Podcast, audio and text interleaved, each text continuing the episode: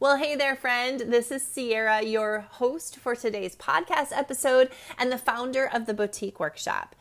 As a coach, it's my goal to help you as a boutique owner take complicated tasks and break them down into bite sized, actionable steps that you can take and implement in your business today.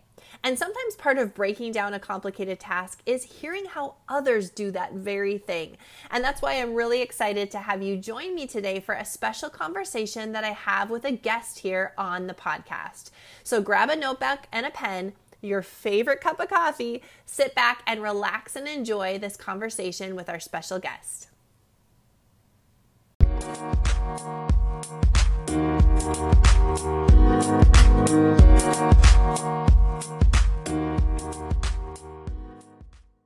Hey, welcome to the Boutique Workshop podcast, everyone. I am so excited to be here with you. I'm your host, Ciara. And if you have not joined us here on the podcast before, you're in for a treat for a couple reasons. First of all, short and sweet, because none of us have time to just sit and listen to podcasts all day. So we try to keep this around 10, 15 minutes, 20 once in a while. So that's your first treat. The second treat is that I have an awesome guest here. Dana is joining me from the East Coast. I'm in the south, she's in the east. I kind of feel like she probably has more snow going on where she lives right now than I do, but we'll hear it from her. So, Dana, I'm going to let you introduce yourself and tell us what you do. Thank you so much. Um, no snow right now. Whoa, okay. Always rumblings that we're going to get something. So, yes. but my name is Dana Dowdell and I own Boss Consulting HR and I, or we, because now I have a team, but we are uh, human resources consultants and we focus specifically on supporting small business owners with their HR function, compliance, training, recruiting, everything that goes into having employees. Yep. And I'm a podcaster. So I have a I have two podcasts now. So one is called It's Just Business, which is where we met, which is a yes. business focused podcast and then I just revamped uh, Quirky HR, which is a HR uh, focused podcast. I love it. Okay, so I'm going to have to subscribe to that podcast as well. I love sure. the name, Quirky HR. That's great. It's, HR is really freaking weird. Yeah, I know. And so you guys are probably like, oh, HR, but don't leave. You have to listen to this podcast because Dana is just so much fun. So she came down here to Nashville. We were able to connect in person after I'd been on her mm-hmm. podcast. Um, and you just, when you sit down with certain people and you're like, okay, I could just keep talking to you for hours. Then you know that there's something special there. And so she's going to be joining my accelerator mastermind for a conversation specifically about HR and how it relates to retail. But I want her to give some morsels to you guys as listeners today. So um, let's talk about two things because the majority of the boutique retailers listening to the boutique workshop podcast have i told you like zero to three employees maybe mm-hmm. a half of an employee right? So maybe you guys have someone that works very part-time for you you're just thinking about hiring or maybe you have two or three part-time gals or maybe one time amazing employee. Most likely all of you have some sort of 1099 employee so or not employee 1099 person. Um, so someone that helps you maybe with photography um, and they run their own social media business and help you with something like that so, regardless, everybody here is working with someone outside of themselves. So, give us two things that we need to know as small business owners to protect ourselves or to plan for the future or just as it relates to HR. What do we need to know? What do we need to be doing? So, the first thing is compliance. Whether you have 1099s or W 2 employees, and we are going to get way more in depth in this in the accelerator group, but you want to make sure that you are being compliant with whatever relationship you have. So if you have 1099s, you want to make sure that you're getting a W 9 from them, that you 1099 them at the end of the year, that there's some type of contract involved that governs that relationship. And then when you have employees, you need to have a pulse on not only the compliance things that are happening at the state level, so whatever state you operate in, but also at the federal level. You know, whether it's the vaccine mandate or what forms that you have to provide your employees or wage and hour laws. There, it can be complex to have employees. And so having a good pulse on what are you required to do as an employer versus what should you do versus what is something that you maybe want to do two to three years down the line. Mm, so good. Yeah. And I know when you and I sat down and talked, one thing that stood out to me was you said a lot of people that you work with or that you have the potential to work with, that you have conversations with, should be having employees and they're having 1099s. No one can see my air quotes here, right? Because I always feel like that's easier or we just don't understand. Mm-hmm. Can you talk to us about that a little? Because I feel like those lines do get blurred a lot. Yeah. Um, and a lot of times it's just we don't know, right? We don't know what we don't know. Right. And I think, you know, it is the it's a very common path for a small business, a business owner of one to get to the point where they're like, I need help and whether that is help with your bookkeeping, whether that's help with what you do on a day to day or having a virtual assistant, like we can't do it alone. We get to the point where, in order for us to make more money, we need more people. Yeah. And really, what what governs the relationship um, in terms of whether or not someone should be a 1099 or a W 2 is the level of control that you want to have over that position. Oh, so good. Yeah. So, like, if you hire a photographer, let's say, to photograph all of your retail items, right? Ideally, if they're a 1099, they do photography for other retailers or they have um, been doing retail photography for a really long time. And they're not necessarily someone that only does photography for you and then they also do some other things like maybe a little bit of bookkeeping, maybe a little bit of social media. Um, and when you have the control over them and you are exhibiting control in the way of this is when I need you here, this is when I need you to work until here's what I want you to do, and here's how I want you to do it that's usually an employee and an employer relationship. When you have a situation where you're saying, here's what I need you to do, and here's when I need you to do it, but you decide how you're going to go about mm. doing it, yeah. that's usually a 1099 or an independent contractor relationship. Okay. So it has a lot to do with control. Yes. So you can still give that 1099. Here's my list of what I need done every month, but I'm not going to tell you to start at eight on Mondays and you have to work every single weekend. Like, I'm not going to tell you your hours or the parameters around it. As long as the work gets done, you get your check and I'm going to let you have freedom. That's exactly. a 1099. Exactly. Okay. And and customarily, I mean, if you get into the nitty gritty of it, it's 1099s typically do this type of work for multiple different okay. companies or employers. Yeah. Um, there's and it's a it's not only a tax implication like how you pay income tax and whether or not they're responsible for their income tax or you are, but it's also a wage and hour issue. Okay. Um, this could go on for like hours this topic. We could take a deep dive. And everyone will be like Ciara you promised us 15 minutes. boring. Yeah. Oh but, but, that's really good. I think just understand yeah. those those basic guidelines will help the retailers that are listening like oh okay so the gal that comes in and has to work every saturday covering the store I shouldn't be 1099ing her. She's my employee. Correct. Yeah. And also when it comes to 1099s, you know, my mom's a retail owner. My mom has a small business and I, I sometimes she's like, "Oh, I'm just going to have someone cover the store and I'll pay them cash because yeah. I need a day off."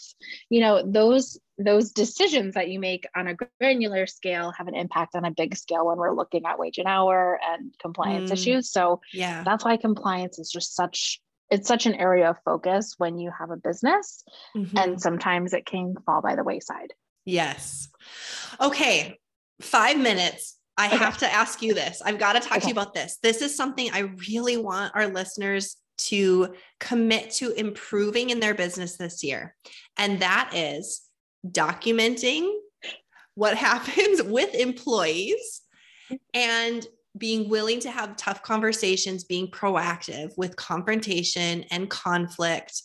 Can you just talk to us a little bit about that? Okay, so we have the gal, we said no phone at the counter, but every time we come in, she's mm. got her phone, she's not helping people, or we have that employee who's so amazing, but they're always 10 minutes late. And we just don't want to have the conversation because we can't find anyone to hire. And so, what do we do? These are real scenarios and they're hard. So, tell us what we can do as retailers. It's so, it's so funny. I was on Etsy last night and I was um, looking at like some HR mugs, and someone makes a mug that says, I can't, I'm HR, I can't fix crazy, but I can sure document it. Oh, I love it. um, from a from a lens of HR, if you didn't document it, it didn't happen. Okay. So there's one side of documentation in that it protects you as the business owner, right? If you need to terminate someone and you've documented things, it protects you as the business owner to prove that these conversations were had and that it was communicated um, that someone shouldn't be doing something or should be doing something. So that's one prong of it. But it's also really good management. You cannot expect people across the board. I mean, you might find some rock stars and some unicorns in your business that are just really amazing and just totally understand you. But as a general rule of thumb, you can't expect people to be a copy and paste version of yourself. And so, mm. if there's hmm. behaviors that are happening in the workplace, whether it is something as simple as a cell phone or it's that they stole money or they spoke to your customer in a really inappropriate way or they represented your brand inappropriately. It is good management to ensure that the employee understands that that behavior wasn't okay.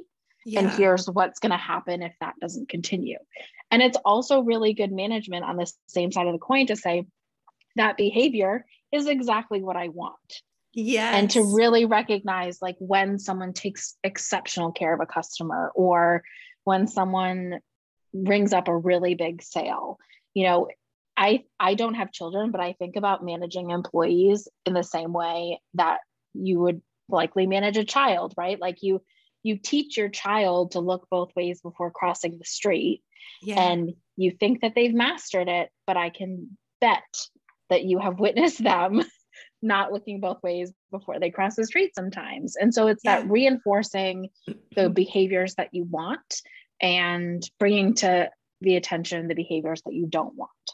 I love it. Oh my goodness. And I think the takeaway nugget, because everyone here, I know you guys are going to commit to improving this this year, is if it's not documented, it didn't happen. End of story. Mm-hmm. We have to write it, it, down. It also doesn't have to be complicated. Some states yeah. require that the employee signs off on it, some states have looser laws around that. So um, I work with a lot of clients where they just keep like a little notebook of, you know, I spoke to Sarah today about being late and the date and how late she was. And yeah. then you have a way and a way of documenting it and a record keeping trail that supports some bigger decisions down the line because we really don't remember. We don't remember no. details. We think we're going to remember, and then we don't remember a year from now when something actually happens that we need to pay attention to. Um, and so just writing it down in a Word doc or in a little journal it's better to start somewhere than to not start at all. So just start that yeah. documentation. And then if you have the opportunity, I think it's always good. I think you would agree if you can have that person sign off. So you have it in a meeting, you say, Absolutely. Hey, here's the thing, Susan, we've been talking about this. So I just wrote this up so that I, and you know, say so that I won't forget either. Cause I want to make mm-hmm. sure that mm-hmm. I'm a good boss for you. So I, and I forget things. So I wrote it down. So neither of us will forget. So if you'd be willing to just sign this quick, we'll throw it in your file and then let's get to work for the day. Like it doesn't have to be super scary. no, it doesn't. And I also, I'm a big fan of like, if you have a verbal conversation with someone and you're addressing a performance issue, but you don't want to take it to the level of, let's say, a progressive discipline, I like to send follow up emails that just say, just to reiterate our conversation, mm, here's my so expectation good. going forward. So that way it's clear and there's, you know, there's, it kind of takes the emotion out of it or that can yes. sometimes get tied to it and just really communicating here's the clear expectation that I expect of you going forward. Yeah, and you could take this practice and use it with vendors too. So yeah. when you have that vendor that keeps short shipping you or they're sending you damaged product, you get on the phone, you have a conversation, they agree to do better, you document with an email. Hey, so and so, it was so great to have that. Just to reiterate, the next time this happens, here's the refund I'm going to get. Just document things. It takes 30 seconds and it puts everyone at ease. So, mm-hmm. so and good. the hard conversations usually have really big payoffs at the end. Oh, that's another nugget too. Yeah. Yeah. Whether it's you have to exit somebody or you run into a really challenging time in business, when you've had those hard, hard conversations previously, it makes it a lot easier um, in the long run. Yeah. So good. Okay. So you do make HR kind of quirky and kind of cool. I just saying it can be okay. It's like how you, you know, like I make numbers kind of quirky and kind of cool. Exactly. Like we take the driest, ickiest things and we just jazz them up a little bit. It's all good. I'm not going to tell you HR is sexy, but it's definitely fun and it's definitely quirky. Yes. And when you do it right, oh my goodness, the mm-hmm. the rewards that you'll reap Yes. So great. Okay. So I'll have to have you on again because I have so many more questions, but we'll just bring Perfect. you back because we great. can talk about all different things that are like swirling through my mind. In the meantime, where can people find you just to reach out if they're looking like, hey, I need some HR help in my business? How can they find you and connect with you? So the best place to go, which has access to kind of all of the different areas, is if you go to the our website, which is bossconsultinghr.com. Okay. And we'll put that in the show notes as well. Um, so you guys can reach out to Dana. She and her team would love to chat with you and help you guys out. She wants you to be successful just like I do. And Absolutely. I just love having you part of this team here. So Thank thanks for so connecting. Much. And you all have a fabulous day. I'll see you guys back here next Tuesday for another episode of the Boutique Workshop podcast. See you later. Hey, boutique owner, are you ready to go from drowning in busy work to dreaming about the future? Simple Strategies Group creates automated marketing systems that work 24 7 so you do not have to. And you know how important I tell you it is to have automated, simplified systems. And that's why you need to get a hold of Liz. Liz Whitehead is a certified Klaviyo Master Silver partner as well as a certified Postscript partner. She knows her stuff. She works with e commerce product based businesses to implement email and text marketing strategies that build trust and nurture your customer relationships.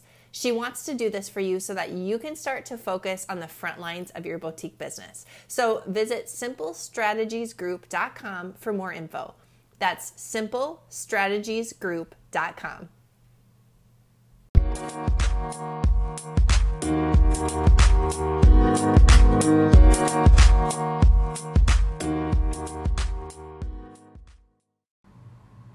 Hey, thanks again for joining me today for the Boutique Workshop Podcast. Remember, that podcast was first recorded live over in the Boutique Collective Facebook group. So if you're not a member of that group yet, I want to give you a warm invitation to come on over and join us in the Boutique Collective. You'll find the link for that Facebook group along with all other information or links that I shared during this podcast in the show notes. And can I ask you for one more small favor? Before you're done here today, would you be willing to share this podcast with another boutique owner that could use the information or support? And even better yet, if you loved what you heard, would you be willing to give us an awesome rating or review? That really helps spread the word as we grow the boutique workshop and bring information, support, and community to boutique owners around the country. Thanks so much, and I'll talk to you again next week. Bye.